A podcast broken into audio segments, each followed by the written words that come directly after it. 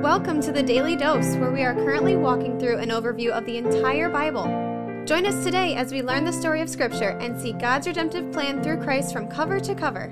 Let's listen to Matt Reisetter, Director of Christian Crusaders and the Cedar Falls Bible Conference. Today we're going to be in John chapter 1, verses 14 through 18. This is our fourth devotion in the book of John. Before we jump in, I want to thank the family leader for being our 2023 Daily Dose Devotion sponsor. You can learn more about them in the announcements at the end of this devotion. We're thankful for them signing on for another year supporting the CC Podcast Daily Dose Devotions. Verse 14 And the Word became flesh and dwelt among us. And we have seen his glory, glory as of the only Son from the Father, full of grace and truth. So, just as has been the case with the previous verses in this chapter, there is a lot here. You could preach a series of sermons, you could write a series of books on it. We're just going to scratch the surface. But this might be the most audacious thing that John writes so far in the book of John. And the Word became flesh and dwelt among us. When he started out chapter 1, John wrote that in the beginning was the Word, and the Word was with God, and the Word was God. So, what John is saying here is that God became flesh and dwelt among us. This is a wild, wild statement. Maybe not for us who are 21st century Christians and have the whole story laid out for us, but for the first readers and hearers of this, this is something. The one true God who the Jewish people worshiped in the Old Testament, he manifested himself in the tabernacle or in the temple. That's where his presence was. So, the idea that he would come and dwell among us is a wild idea. Not to mention the fact that to do so, he would become flesh. And he says, We've seen his glory, glory as of the only Son from the Father, full of grace and truth. Then it goes on in verse 15 John bore witness about him and cried out, This was he of whom I said, He who comes after me ranks before me because he was before me. And of course, John here is writing about John the Baptist, not himself. And what we know about the chronology of John the Baptist's birth compared to Jesus' birth, actually, John the Baptist was born first. John the Baptist was born on earth before Jesus, but John the Baptist says, He who comes after me, i.e., he who's born on earth after me, ranks before me because he was before me. And here John the Baptist is reiterating what John already wrote at the beginning of the chapter that the Word, i.e., Jesus, was in the beginning with God. We talked about that in a couple of our other devotions. He wasn't created, and Jesus isn't a son of God in the sense that he was created by God, but rather in the sense of being a son who's exactly like his father in all attributes, and in the sense of having a father son relationship with God the Father. That's taken from a note in my ESV study Bible. Verse 16 And from his fullness we have all received grace upon grace. What does John mean by this? Well, let's continue to verse 17, and that'll tell us. This is how we use Scripture to interpret Scripture. Verse 17 For the law was given through Moses, grace and truth came through Jesus Christ. So when he writes in verse 16 that we have all received grace upon grace, and then he contrasts the law coming through Moses and grace and truth coming through Christ, this is an indication of how God's dealing with people will be different from the time of Christ forward than it was prior to Christ when God's people were under the law. Now, two things about that. That's not to say that the law is null and void. Jesus said, I didn't come to abolish the law, but to fulfill the law. So the law is still intact. But Jesus came to fulfill it perfectly in a way that no human could. That's also not to say that because we've all received grace upon grace, that that means everybody is saved. That's not what John's saying either. That'll be clear as we read what he writes later in this book. Salvation comes by grace alone, through faith alone, in Jesus Christ alone. That is to say that only when a person puts their faith in Christ do they receive the fulfillment of law that Christ accomplished that we can't. Only when a person puts their faith in Christ do they receive payment for their penalty that is owed to God for their sin because of the penalty Christ paid. So then why does it say we've all received grace upon grace? Well, we all have received grace upon grace. Every single day, 8 billion people wake up on planet Earth and their lungs are able to breathe, and a transfer of oxygen from the lungs to the bloodstream to the brain is able to happen. And for many of us, we're able to carry on careers and have families and invest in friendships, benefit from stoplights at intersections so there's not chaos on the streets, receive the rain and grow crops and feed ourselves. Every human is a recipient of the grace of God generally, which was ushered in in a new way when Christ came to the earth. That doesn't mean that every human is saved because not every human has put their faith in Christ, which is a requirement for salvation and being born again. So let's not use verse 16 to suggest this kind of universalism that everyone on earth has received the grace of salvation. That's not what John says. Let's finish out with verse 18. No one has ever seen God. And if you think back to the Old Testament, there are some glimpses of God in the burning bush or when Moses saw a reflection of him up on Mount Sinai. There have been partial glimpses of God, but no one has ever fully seen God. That's what John's talking about. But the only God who is at the Father's side, he has made him known. So this is again referring to Jesus. Jesus is at the Father's side and he is part of the only God. This is the Trinity we're talking about. Only one God manifested in three persons, and the Son, Jesus, the one who became flesh and dwelt among us, who at the time of John writing this book is at the Father's side because his ministry on earth has been done and he's died and risen and ascended to heaven. He has made him known. Jesus, the one who dwelt among us, has made known the Father. You want to see what the Father's like? Look at the Son. He's an accurate representation of the Father. Like I said, this is deep stuff. We're in the deep end, guys, and I love it. One last thing I want to highlight this all reminded me of a Christmas parable that Paul Harvey, the famous radio commentator, used to do every Christmas. I found a link to it on YouTube. It's a great parable about Christmas, about the incarnation, about the Word becoming flesh and dwelling among us. It's called The Man and the Birds. I'm going to link it in today's show notes. You got to go listen to this. Really, really good stuff from Paul Harvey. We'll talk to you more from the book of John next time. Thanks for tuning in and have a great day. This is The Daily Dose, a podcast of Christian Crusaders Radio and Internet Ministry. Please subscribe on Apple, Google, or Spotify podcasts or download the free Christian Crusaders app and share with a friend. Also, prayerfully consider supporting our ministry at ChristianCrusaders.org, where you can find our weekly 30 minute radio broadcast airing on stations around the world since 1936 and where you can listen to our Conversations podcast featuring inspiring interviews with interesting Christians.